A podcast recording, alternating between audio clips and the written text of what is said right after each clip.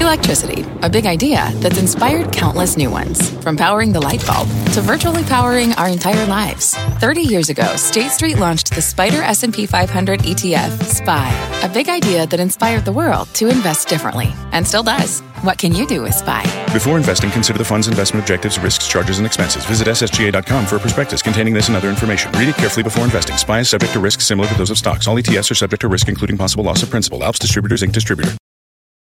Homes.com knows that when it comes to home shopping, it's never just about the house or condo. It's about the home. And what makes a home is more than just the house or property. It's the location and neighborhood. If you have kids, it's also schools, nearby parks, and transportation options. That's why Homes.com goes above and beyond to bring home shoppers the in-depth information they need to find the right home.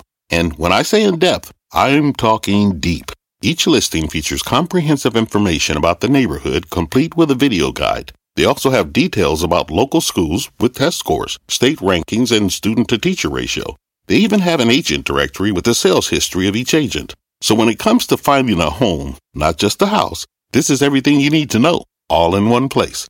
Homes.com. We've done your homework. My mission is simple to make you money. I'm here to level the playing field for all investors. There's always a bull market somewhere, and I promise to help you find it. Mad Money starts now. Hey, I'm Cramer. Welcome to Mad Money. Welcome to Cramerica. I'll be one of my friends. I'm just trying to make you some money. My job is not just to entertain you, but to educate you and teach you. So call me at 1 800 743 CNBC or tweet me at Jim Cramer.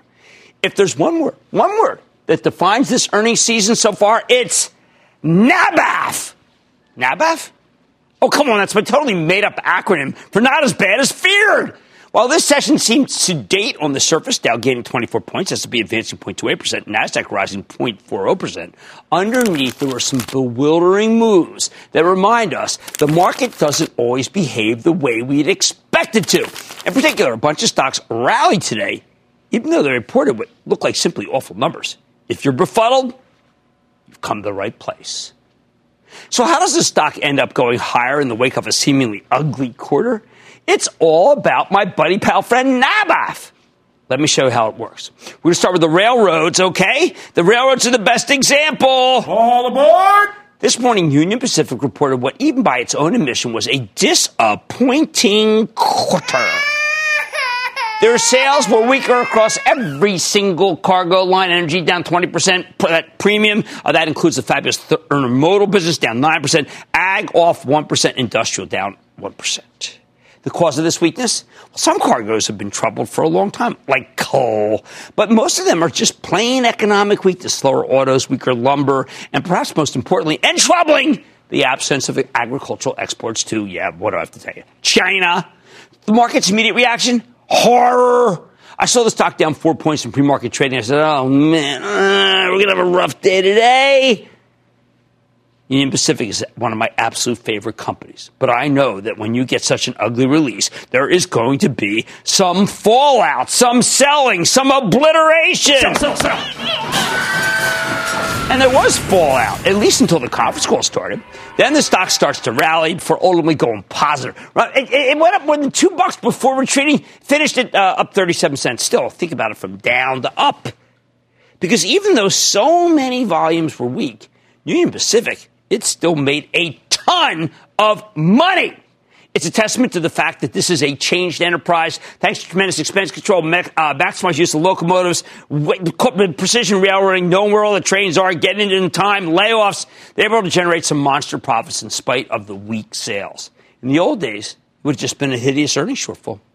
Union Pacific's just so much better run now. Plus, pricing held up just fine. That's a function, by the way, how competitive the railroads have become versus trucking, as well as some long-term contracts set during better times. As Lance Fritz, one of the best CEOs in the business, explained on the call, quote, we have been a little disappointed in the top line versus what we were hoping to see when we came into the year. As a result, we have adjusted headcount more aggressively to match that drop in volume. End quote. Hey, well, I remember when he was here talking about trying to find find workers. There was no workers. Well, now he's over here saying, "Listen, we're going to let some workers go." So even though Union Pacific's operating revenue was down seven percent, guess what? Their operating income only declined by two percent. It's almost alchemy. I mean, that's how you get a not as bad feared quarter. I mean, that's how a railroad stock can rally off of a revenue shortfall. It's about NABAF. We saw something similar last time from CSX, although their cargoes weren't as weak as Union Pacific's. But they did the same thing, controlling costs as part of their precision railroading techniques, which gave us another not as bad as feared quarter. Boy, they made a ton of money. What else? All right, last night, as I was leaving the office, step by step, inch by inch, I saw the not so hot report from United Rentals largest equipment rental company in America. And the stock, how about that Philadelphia accident? That's something. And then uh, the stock collapsed after hours trading. Down one, down two, down three, down four. I mean, it couldn't find a bottom. But then on the conference call, we heard how United Rentals was able to rationalize costs to handle the downturn. A downturn they expected, a downturn they anticipated. Again, this is a classic sink or swim cyclical business that seemed to implode during times of weakness in the old days. Yet on the call, we heard how the company presciently cut spending, avoided being hit by the slowdown in oil and gas once the key market for them. United Rentals ended up bottoming down 5% last night, and then it came roaring back. This thing finished up 5% today! Because the quarter was NABAF. Or how about Cramer Fave Honeywell? This is one of the most consistent operators around. So I was momentarily concerned, if not frustrated, when I saw that Honeywell, Honeywell's revenue came in a little bit shy of Wall Street's expectations. And another time, that might have really hurt their profitability, causing the stock to get crushed. But now, it hardly seemed to matter. Company earned two dollars and eight cents more uh, when the analysts were looking for two dollars and one. Uh, that mattered. Plus, they boosted their earnings forecast, even though they also took down the high end of the revenue forecast. Taking down the high end of the revenue forecast used to crush the stock. Plenty of investors were worried that Honeywell might see some sort of fallout from the Boeing 737 MAX woes because they do have a huge aerospace business. Nope! Instead, the aerospace business had 11% organic sales growth. No wonder the stock ended up rallying more than 2% today. And by the way, it's not done. You know what? The same thing happened to, uh, Honey, to United Health, too, UNH. So many traders were terrified about the managed care company's earnings that its stock had gotten hammered to $220 going into the quarter. After rallying $18 the day it reported, UNH tacked on another six bucks today. Again, it's not done. These numbers were much better than feared. So, uh, so good that they allow buyers to stop worrying for a few minutes about Elizabeth Warren and just enjoy how well the company's doing. Then there's Johnson & Johnson, which was supposed to be hurt by litigation risk. Instead, the company proclaimed it was ready for any and all verdicts, which, by the way, have recently been going into their own direction. Not that anybody's talking about it. Hints of an opioid settlement gave them another boost. Now, the stock's finally broken out after languishing ever since the stories about asbestos and their baby powder broke. You've seen some headlines about plaintiffs winning huge damages lately, right? But do you know what? They rarely hold up over a lot of scrutiny uh, uh, when they go to appellate courts. That and some fabulous blockbuster drugs and solid device numbers explain how J&J could have a NABAF. The banks, NABAF all over the place. How many times do we have to hear that the inverted yield curve is death sentence for those, those macro clowns? I mean, the macro people who specialize in that. I mean, can they shut up? Bunch of sunshine. Mount Banks.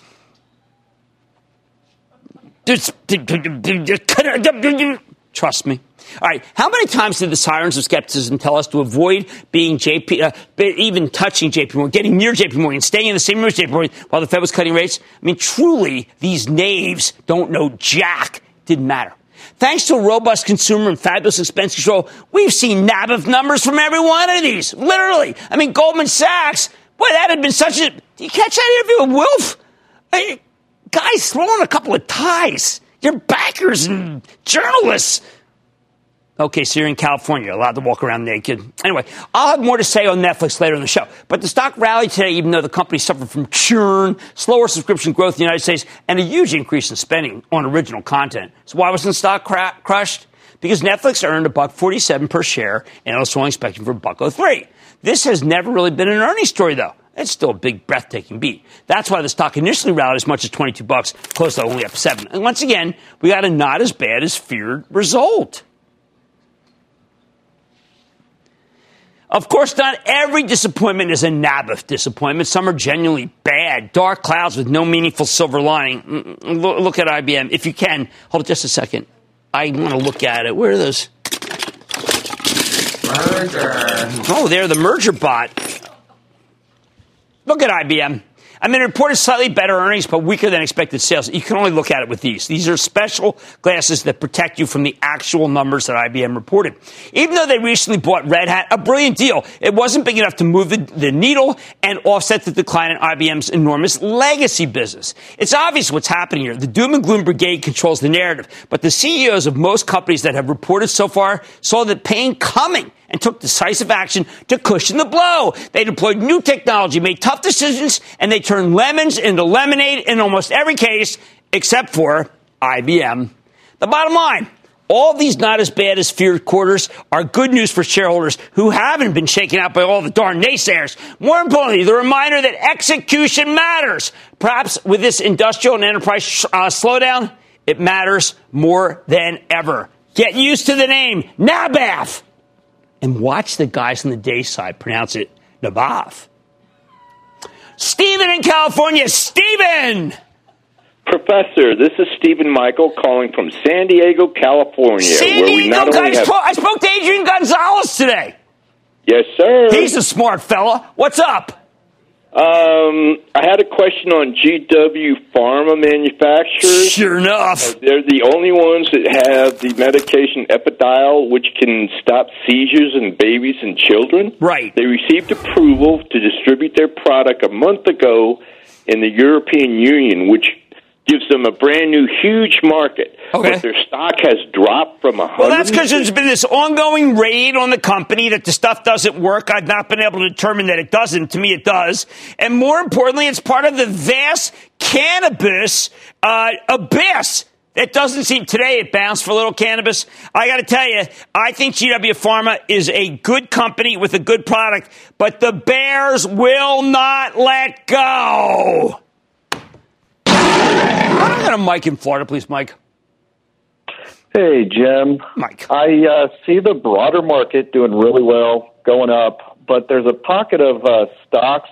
Uh, there's some growth stocks slash software companies. Okay. they're actually going the opposite direction. Right. The um, software as a service gonna, companies, the highly valued yes. ones.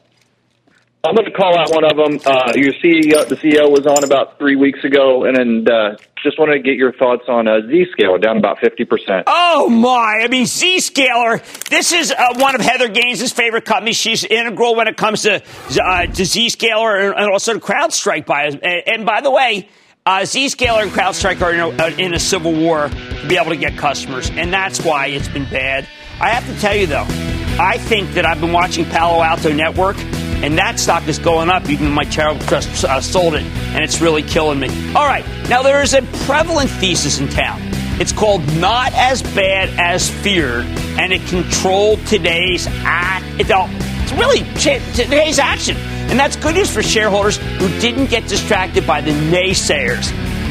NABAF. All right, well, Mad Money tonight. What's going to happen to the What's going to happen to the stock market if my old pal Larry Kudlow ends up being right? I'm giving you my take. Then, is it time to tune into Netflix? Really? I'll tell you if the company could be streaming profits in the future. And it's a biotech up more than 190% just year to date. And, and maybe you should put in your radar. Cramerica, could it be worth adding Arrowhead Pharmaceuticals to your portfolio? I'm going to talk with the CEO. Stay with NABAF and stay with Cramer. Don't miss a second of Mad Money. Follow at Jim Cramer on Twitter. Have a question? Tweet Cramer. Hashtag mad tweets. Send Jim an email to madmoney at cnbc.com or give us a call at 1 800 743 CNBC. Miss something? Head to madmoney.cnbc.com. Fact Running a business is not getting easier on your wallet. With higher expenses on materials, employees, distribution, and borrowing, everything costs more. Also, a fact smart businesses are reducing costs and headaches by graduating to NetSuite by Oracle. NetSuite is the number one cloud financial system, bringing accounting, financial management, inventory, and HR into one platform and one source of truth. With NetSuite, you reduce IT costs because NetSuite lives in the cloud with no hardware required, accessed from anywhere. You can cut the cost of maintaining multiple systems because you've got one unified business management suite. You improve efficiency by bringing all your major business processes into one platform, slashing manual tasks and errors. Over 37,000 companies have already made the move. See how you'll profit with NetSuite, and then you can think of all the ways you could be spending the money you save. Company retreat in Malibu, anyone? By popular demand, NetSuite is offering a one-of-a-kind flexible financing program for a few more weeks. Head to netsuite.com to start saving. When you're hiring, the best way to search for a candidate isn't to search at all. Don't search, match with Indeed. Indeed is your matching and hiring platform with over 350 million global monthly visitors, according to Indeed data, and a matching engine that helps you find quality candidates fast. Use Indeed for scheduling, screening, and messaging to connect with candidates faster. Plus, 93% of employers agree Indeed delivers the highest quality matches compared to other job sites, according to a recent Indeed survey. Leveraging over 140 million qualifications and preferences every day, Indeed's matching engine is constantly learning from your preferences. Join more than 3.5 million businesses worldwide that use Indeed. Listeners of this show will get a $75 sponsored job credit to get your jobs more visibility at Indeed.com slash Mad Money. Just go to Indeed.com slash Mad Money right now and support this show by saying you heard about Indeed on this podcast. Indeed.com slash Mad Money. Terms and conditions apply. Need to hire? You need Indeed.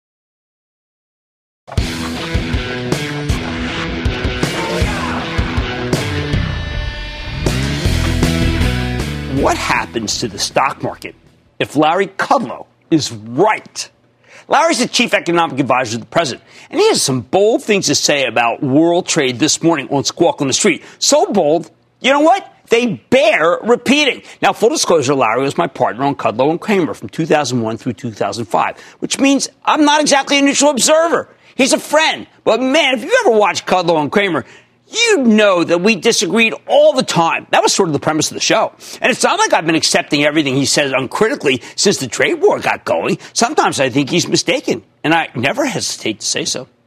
This morning, though, he made two points, important points. First, even though we haven't seen anything positive coming out of China since the trade talks, well, uh, he, he told us not to give up on a deal. Larry said, and I quote, people shouldn't be so pessimistic on China. Some good things could happen, end quote. He predicted that not only would China start buying agricultural products like they promised, they'll also change their policy on forcing American businesses into joint ventures into, in exchange for access to their gigantic market. Now, look, historically, here's what's happened. The Chinese government has only let our companies own 49% of these joint ventures. Their homegrown partner got the majority stake.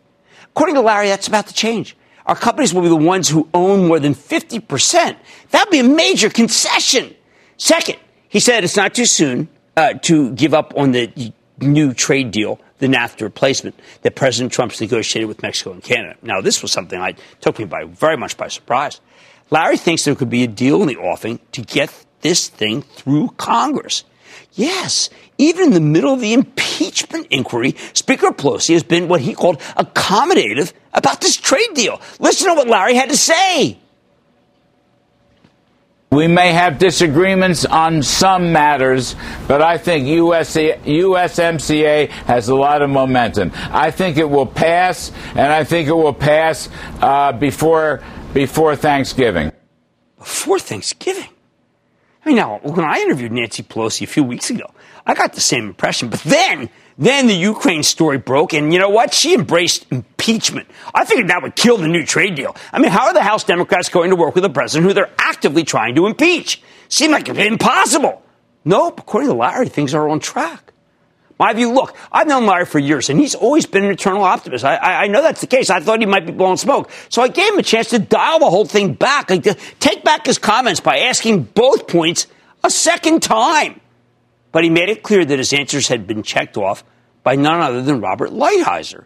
He's the president's chief trade negotiator. Lighthizer and Kudlow are typically in opposite camps when it comes to the trade war. Lighthizer's what we call a hardliner, while Larry's been more of a free trader at heart. Now, normally when Larry says something positive, the hardliners shoot him down a few days ago.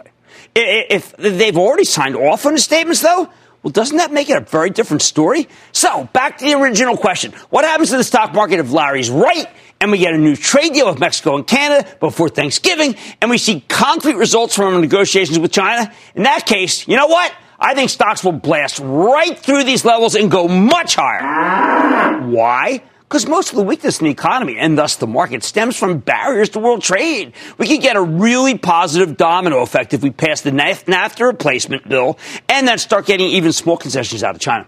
In that scenario, earnings will explode for the weakest part of the economy, the industrials. On top of that, long-term interest rates should go higher, which ends that nonsense about the inverted yield curve and means we no longer need to worry so much about what the Fed's going to do.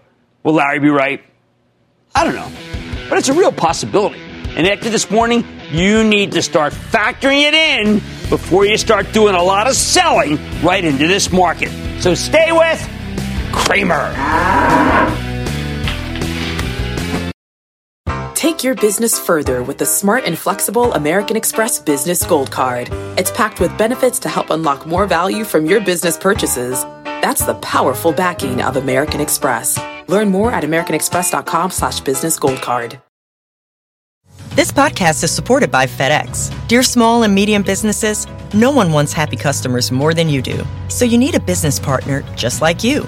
Like FedEx, who understands your passion for serving your customers because they have the same commitment towards you. That's why FedEx offers you picture proof of delivery, packageless and paperless returns, as well as weekend home delivery to 98% of the U.S. on Saturday and 50% on Sunday. See the FedEx service guide for delivery information. What's more, FedEx Ground is faster to more locations than UPS Ground. Trust FedEx for timely deliveries. See what FedEx can do for your business. Absolutely, positively FedEx.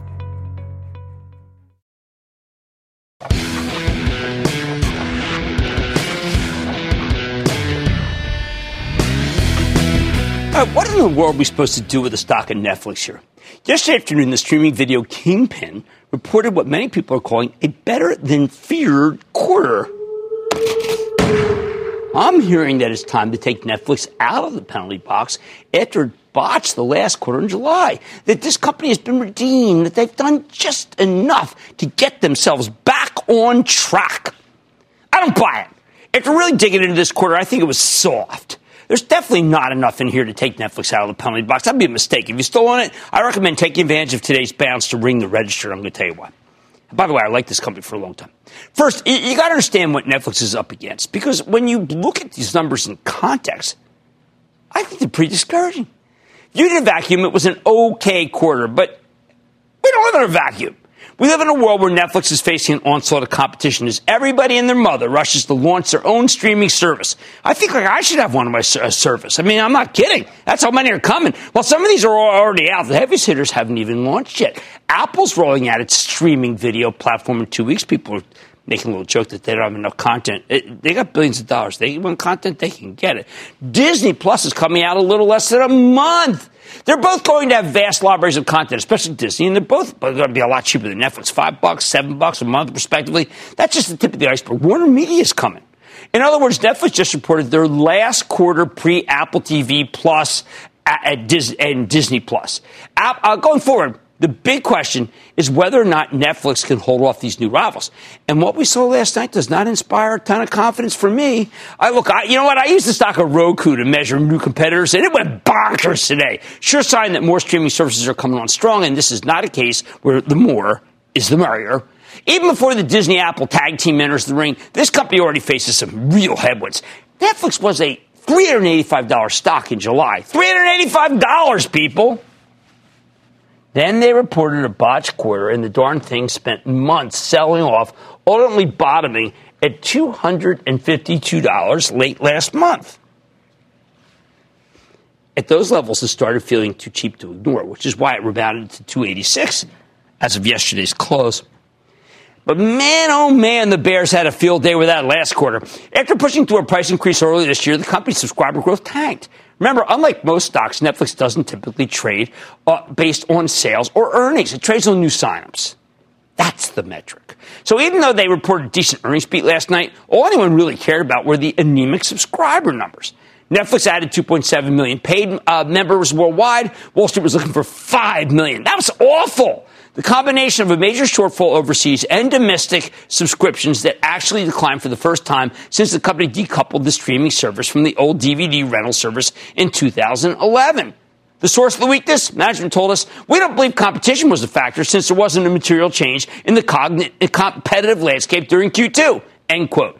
Plus, the new competitors are only popping up in certain regions, but Netflix's subscriber shortfall was worldwide. The culprit? Management blamed the price increases and the fact that, I quote, Q2's content slate drove less growth in paid net adds than we anticipated, end quote. Although they also noted that they did huge numbers in the previous quarter, so there may have been a pull forward effect. In July, Netflix sounded confident about their ability to get things on track as long as they focused on the fundamentals. Hmm, you know, they kind of were pretty bullish here. They told us that the third quarter started with the insanely popular third season of Stranger Things, and the first two weeks were strong. Two weeks. At the time, the company told us to expect 7 million new paid subscribers worldwide in the coming quarter, 6.2 million in the, in the rest of the world, 800,000 here in the U.S. Remember those numbers. Now, the stock still got obliterated in July, and it kept falling until a month ago when it finally bounced off its lows. But that's the context going into last night. There was a huge subscriber shortfall last quarter. Management promised that they'd be able to get things on track. So, did they? Well, look, if you only looked at the stock action today, with the stock ultimately rallying seven bucks, but it was up, upsized 22 bucks at one point, you might think that Netflix actually did deliver. And in some ways they did. Company posted a gigantic earnings beat. Earnings. They made $1.47. Street's looking for buck 03. They're making a fortune thanks to those price hikes. But what about the subscriber numbers? Again, remember I told you that's the real metric? Those numbers were a lot more mixed. While international signups expected uh, were a bit better than expected, coming in at 6.3 million, the domestic numbers, wow, they stunk. Just 517,000 when management was forecasting 800,000. I know 517,000 is a big number, but not when you're expecting 800. All told, they didn't quite hit the 7 million figure they were guiding for, even if they came a lot closer than last time. Still, uh, this was their most accurate forecast in recent history. What's holding back the U.S. business? Netflix blamed an uptick in churn. Quote, since our U.S. price increase earlier this year, retention has not yet fully returned on a sustained basis to pre-price change levels, which has led to slower U.S. membership growth. End quote. Translation, they're losing more customers than they used to, and that's weighing on the numbers. As Barclays pointed out, a small increase in churn like this can translate into some real pain. We're talking 2 million fewer net subscriber additions annually at this pace. That's a lot. Now, some of the analysts were more critical. Macquarie actually downgraded the stock from buy to neutral in these numbers. They think the U.S. business has reached a point of saturation, another key word, where it's going to have a much harder time growing, especially with Disney Plus and Apple TV Plus coming next month. Even if they don't do much damage to the subscriber base, Macquarie's betting they'll make it much harder for Netflix to keep raising prices that's something I agree with. I didn't always. I used to think they could take it up a lot, but not with all these competitors. Plus, with so many streaming services that are uh, competing for content itself, the cost of quality programming keeps rising. This is something that Bears been warning about for ages, but it never really mattered while Netflix was a turbocharged growth stock that was consistently adding massive numbers of new subscribers. Now it's not. The other worry, even though Netflix has become quite profitable, it's still got negative cash flow. Their free cash flow came in at a negative 551 million, and they're expecting 3.5 billion dollars of cash burn for the full year. While that's an improvement, and these numbers should slowly get better over time, in the interim, Netflix told us that they'll keep selling high yield bonds to fund their investments in growing the business. Suboptimal. For next quarter, management's forecasting 7.6 million new signups, 600,000 here, 7 million in the rest of the world. That's much weaker than expected. The analysts were uh, just hoping for 9.5 million not that long ago. Ouch. On top of that, their sales and earnings forecasts were also pretty light. Put it all together, and I think Netflix has reached a point of saturation domestically. Even with Stranger Things 3, they couldn't hit the forecast. Worse, the company's had two subscriber shortfalls in a row, and that's before the new competition from Disney and Apple even hits. What could save them? Netflix needs to start posting some extraordinary subscriber growth overseas. They may do it. They have a lot of great, uh, a lot of great productions overseas, so it can happen. They're understanding what people want region by region. It is unparalleled. They do a lot of R and D about this, but they need to do better than they're doing. Why not give Netflix more credit for its incredible profitability? Well, because this is a subscriber growth story. And if you value the stock on earnings, well, it, it's at 53 times. So that's not the way to look at it. The bottom line today, Netflix reported a quarter that was, in many ways, better than feared, as I said at the top of the show. But that's all it was. I wouldn't short Netflix here, too risky. But until we see how they handle Disney and Apple, I absolutely wouldn't want you to own it either. Andrew in Illinois. Andrew. Hello, Jim. This is Andrea, Andrew's mom. We watch every day and we really enjoy your show. You Hi, Cramer. My name is Andrew, and I'm eight years old. And I, this is my second time calling you. And my question is, sh- should I buy some more Disney or sell it? Why would you sell it there, Andrew? You got your whole life ahead of you. Eight years old. Congratulations.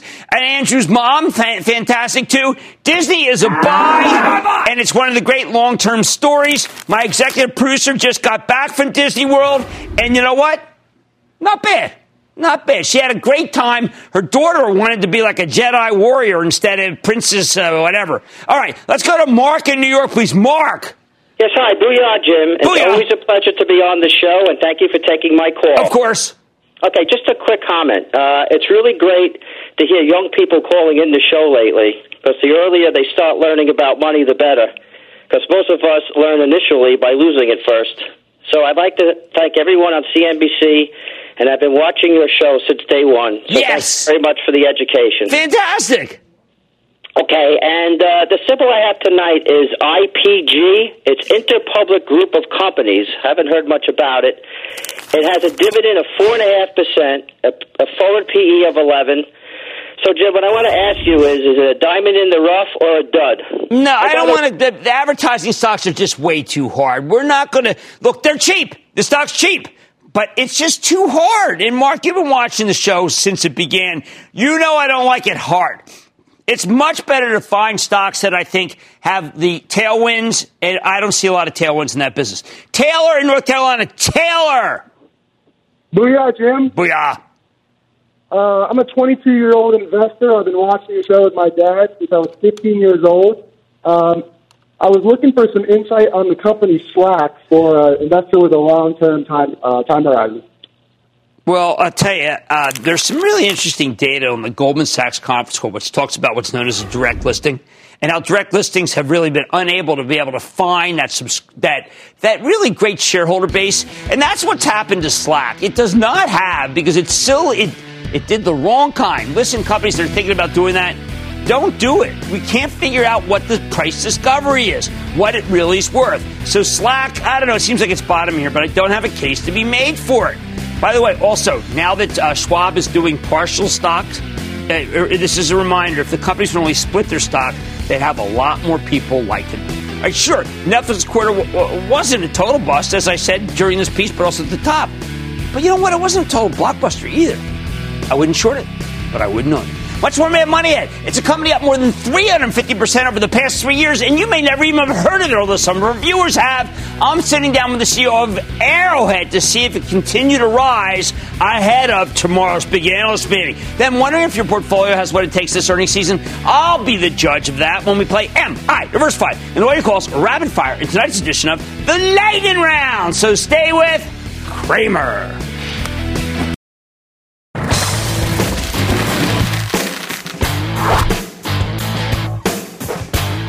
There are certain stocks we get asked about all the time, especially speculative biotech names.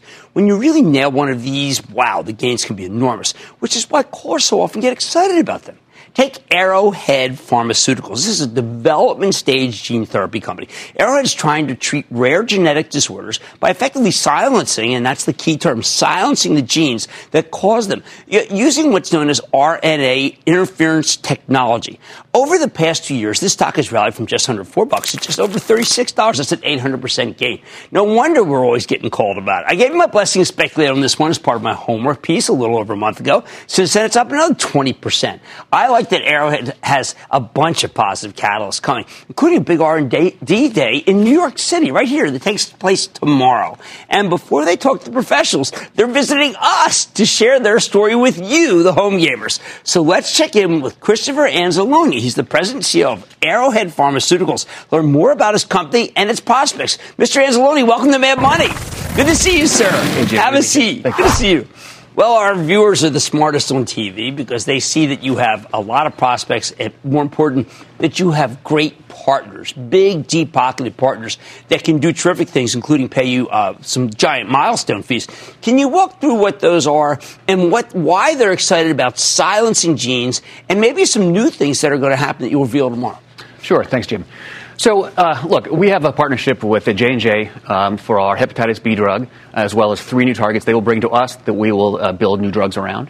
We also have a partnership with Amgen for a cardiovascular drug that we developed, and they are developing that in the clinic, and they will commercialize that. Uh, I think that, that what they saw was a really powerful technology that, as you say, can silence genes that cause disease. Um, and it, it, it is a hyper-specific process whereby we can, we can silence a single gene. Uh, and it is now a validated technology, so we know it works. We know that we can do it in a well-tolerated manner. Uh, and to the extent that we choose the right genes, uh, we could have a, a, a, substantial effect on people's lives. Now, uh, J and J, your deal there is humongous. What's 250 million? But three what more than three billion in milestone payments over time. How does that work? So our viewers know what to see. Sure. So, so the deal is this: is is this? Um, it is for our hepatitis B drug that they have now moved into a phase two study, uh, and it is also for three new targets they will bring to us, and we we view that as found value. Uh, these are targets; these are gene targets they will bring to us, and, we'll, and we will develop uh, drugs around them. They don't come from our pipeline, and so as as we push those, or as they push those drugs through the clinic and into commercialization, they will pay us milestone payments, and then after commercialization, they will pay us royalties. How about the Amgen affiliation? Uh, very similar. Um, okay. um, that's for, for a drug against cardiovascular disease. Again, this is a drug that we developed, uh, and they came in and, and, and saw that it, it, should, it should fit well with their portfolio, uh, and they will uh, bring it to the clinic and then commercialize it. Okay, so silencing a gene, can you silence more than one gene? So that's an interesting question. Uh, so, so the short answer until until today really was was not really.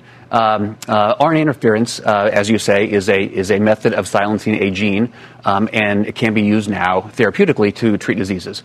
Uh, we viewed two big possibilities with the, with the technology that we wanted to to, uh, to advance. One was bringing RNA interference outside the liver the, the field has gotten pretty good at silencing genes within the liver. And you know what? There are a lot of important medicines that can be developed uh, um, by silencing liver derived or liver expressed genes. But also, to your point, uh, we viewed a big possibility uh, of, of silencing more than one gene. And tomorrow we'll talk about that a bit, but we have advanced that. And so now we can do two things that I think are quite important. A, we can bring RNAi interference to new organ systems. By the end of this year, we'll have our first drug um, uh, in the clinic um, that will be uh, targeting solid tumors. The middle of next year will be in the lungs for cystic fibrosis. The end of the year will be in, in muscle cells. Uh, we'll talk about that a bit, and also we'll talk about the ability now to silence more than one gene, and that opens up a whole host of new diseases. I think. Now, I, I know from from Vertex, cystic fibrosis really hard and horrible disease. Now, how do you know that it might work? I mean, how do you pick these things? Because these are complex diseases, and that's a disease that has been so difficult to beat. Yeah, you know, it's a great question. It's a broader question, and I'll tell you why. Um, uh, you know, biopharma is full of upside. You know, we all we all can can look at diseases that, that are that are that are horrible, and there's a lot of value to be created if you can solve those diseases. But you know what you really got to be focused on is risk mitigation because we bathe in risk, and to the extent that you can mitigate that risk, uh, you can you can. Uh, uh, you know, really build a more stable company. And what we do is we focus really only on validated targets. And what I mean by that is these are these are our proteins, these are gene targets that we know if you turn that off, a good thing will happen right? And so we know that for cystic fibrosis, for the gene we're going after, it, it is, it is uh, it's called epithelial sodium channel. We know that if, that if that is turned off or turned down in cystic fibrosis patients, good things will happen. And so, so when we look at our, at our, at our, at our, at our risk profile, we got two risks, or two, two primary risks. One, uh, one is the target risk, and we right. can, we can really walk away from that by focusing only on validated targets. The second is, of course, technology risk. Can you turn something off? And I think we've shown now in what over 110 people that we can do that. Uh, and so we're excited about the technology. We're excited about where we can take it next. 110 people, really? So you've got. I mean, this isn't mice. These are people. It's not mice. We, have been in 110 people, 160 some doses. Uh, we haven't seen any uh, called uh, so-called SAEs right. or serious adverse events. Um, uh, and we've been able to consistently turn down these target genes. It's really exciting time. Well, that's sensational. Well, congratulations. Thank you. Can't wait to hear, uh, get the big deck tomorrow, I'm sure, right? That we will be able to see because you got your big analyst day. That's Christopher Anzalone, President and CEO of Arrowhead Pharmaceuticals. Thank you to our viewers for bringing this to our attention. They have money's back after the break.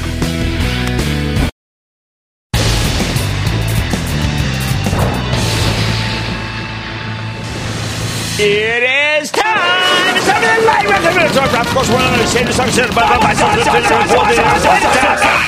And then the lightning round is over. Are you ready? Skate down. Over the lightning round comes around. I want to start with Daniel in New York. Daniel. Hi, how are you, Cramer? Not bad. How about you? Good. I want to know about Smile Direct Club. Is it a winner or is it a loser? Daniel, my brother, I think the market has determined that it is a. It should never have come public in the first place. Let's go to Neil in Ohio. Neil. Dr. Cramer, a big boo boo boo booyah from the Buckeye State. We love the Buckeyes. They come on a lot. We're trying to figure out when we can get there to be able to do a show. How can I help? Yes, I was on the Action Alerts call last, uh, yesterday afternoon and wanted to say thank you for the sound advice you give to us club members. Oh, you're terrific. That's the ActionAlertsPlus.com club, which I've been running for like 18 years now, and finally people are belonging. What's going on? All right, let's go to work. My question is on Zebra Technologies. We're about 13% off high. How do you like it before the quarter? And do you think that this Zebra has room to run? I have to tell you that I was surprised that the line, line of Honeywell that is similar to Zebra was once again not great, and Zebra keeps doing it great. And I have got to tell you, I am a, uh, I'm a believer. I'm a believer. I think that it's going to be able to demonstrate more growth than most people think. And I say, buy Zebra Technologies. Let's have them on again. They're always a delight. They're a delight. And, you know, I met them at the Super Bowl. That's where I first saw them. Uh, let's go to Sally in New York. Sally. Oh yeah, Jim. Thanks for taking my call. Of course. I just want to get your quick uh, opinion about the Boston Beer Company. You know, I like it. I did that big piece on Spike Seltzer. I mean, Spike Seltzer. I mean, it, it tastes great, less filling or whatever. This thing is, the young people love this thing. And I'm in touch with them. I'm in touch with young people. All right, let's go to Sybil in Louisiana. Sybil. Yes. Sybil. Yes, sir. Go ahead, you're Thank up, you Sybil. So, thank you so much for taking my call, Mr. Cramer. Okay. Well, I'd like your opinion on Cedar Fair. Cedar Fair symbol is fun, and that's what you have if you own the stock. It's been a winner. And that, hey, wrong one. And that, ladies and gentlemen, conclusion of the Lightning Round. The Lightning Round is sponsored by TD Ameritrade. Take control of your financial future with the new madmoney.cnbc.com. Cramer's exclusive CEO interviews, full episodes, analysis, even your own soundboard. Plus, special access to Mad Money 101 with rules and techniques to break down the market for all investors. The red flag that makes me drop a stock immediately is It's everything you need right when you need it. The new madmoney.cnbc.com.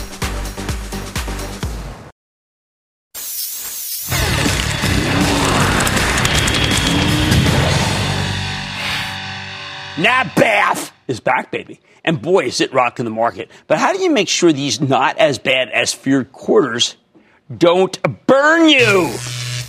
With post earnings reactions that are just downright puzzling, you're, you're reminded every single day now that diversification may be the only way to handle the pain and the gain. And that is why we play Am I Diversified this week. You give me, uh, you call me, you give me your top five holdings. I tell you if your portfolio is diversified enough, maybe you got to mix it up a little. People love this segment, so we keep doing it.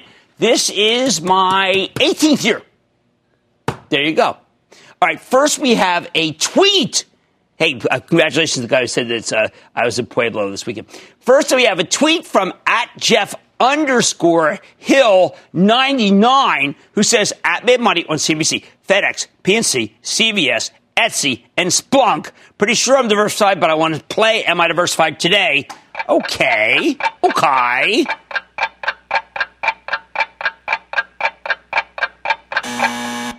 Okay, we've got a, I'm going to call it an online retailer.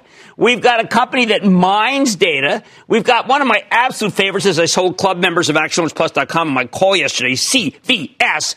We got a bank that had a good number, and we got FedEx, which had a series of bad numbers, but we've started to get a move in the transports. We have a transport, we have an internet retailer, we have got a healthcare company, a data miner, and a bank. You are right, sir, underscore, sir. I am bullish on what you own. Let's go to Ann in Indiana. Ann. Jim, thanks for taking my call. Of course. You're going to be horrified at what I'm about to tell you. My five stocks are Nvidia, Marvell, Amazon, J.P. Morgan, and Abbott.